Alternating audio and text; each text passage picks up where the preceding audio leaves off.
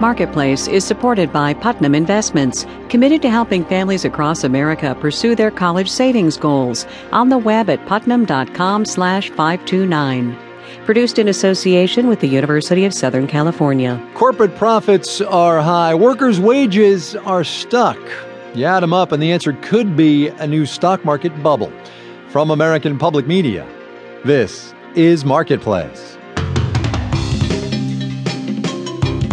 Marketplace is supported by Cargill, working with customers around the world to connect ideas to opportunities across food, agriculture, finance, and industry. Information at cargill.com. And by Chevrolet, maker of the new Volt, which plugs in anywhere and goes everywhere. Available in select markets. Details at ChevyVolt.com.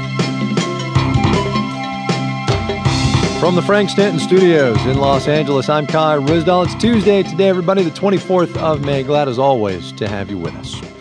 As a whole, American banks are doing all right. They're doing pretty well, actually. So said the FDIC this morning. Outgoing Chairwoman Sheila Bair announced banking's collective quarterly earnings were up 66% the first three months of this year.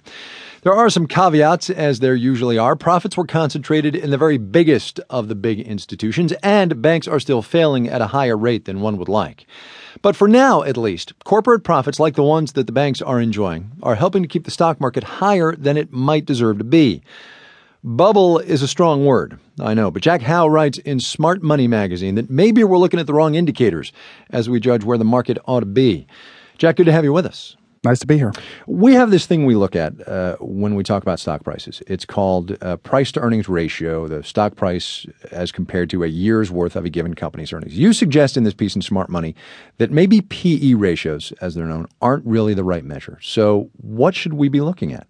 Well, they might mislead right now. Stock investors know what a PE ratio is. If you're not a stock investor, you're not familiar with them, don't worry. But just know that historically, the average stock in America has traded at about 15 times earnings, maybe just a touch less than that. And right now, the stock market as a whole is about 15 times earnings. So on the surface, it seems like there's not much to worry about with stock prices. But you know, my in my piece, I basically wrote about you have to look at earnings, corporate earnings, as a share of the economy. What you find right now are is that corporations are so far into record territory with the size of their earnings relative to the size of the economy that in the past that has signaled a decline in earnings waiting to happen. And that could bring stock prices down. Is it uh, some function of corporations making so much more money than they have in the past and workers that is to say wages not being as big a chunk as they have in the past? Because as we know wages have been stuck that's exactly what it is. When you, when you look at you know the trend of the past decade, companies making a lot more money overseas. That's great for their profits, but what's happening to America's workers? Well, you know we, we we've lost jobs, and the new jobs that we're finding don't have such great wages. So keep in mind the workers are also shoppers. Corporations need workers to make decent money so they can continue to buy their products in the U.S. And I think that's why there has been this relatively constant relationship. You know, corporations are always struggling with workers for who gets a bigger slice of the economic pie. But when one wins out too well, mm-hmm. that's usually temporary. Give me a sense of how out of whack versus the historical mean corporate earnings are as a share of the economy. Well, the historic average is 6.4%. And we had some high periods in the past that were in the 8% to 9% range. That is as a percent of national income, right? Exactly. Right. And, and, and those periods were always followed by a sharp decline in earnings. Right now, we're between 9 and 10%. There's only two points in history when we were this high before.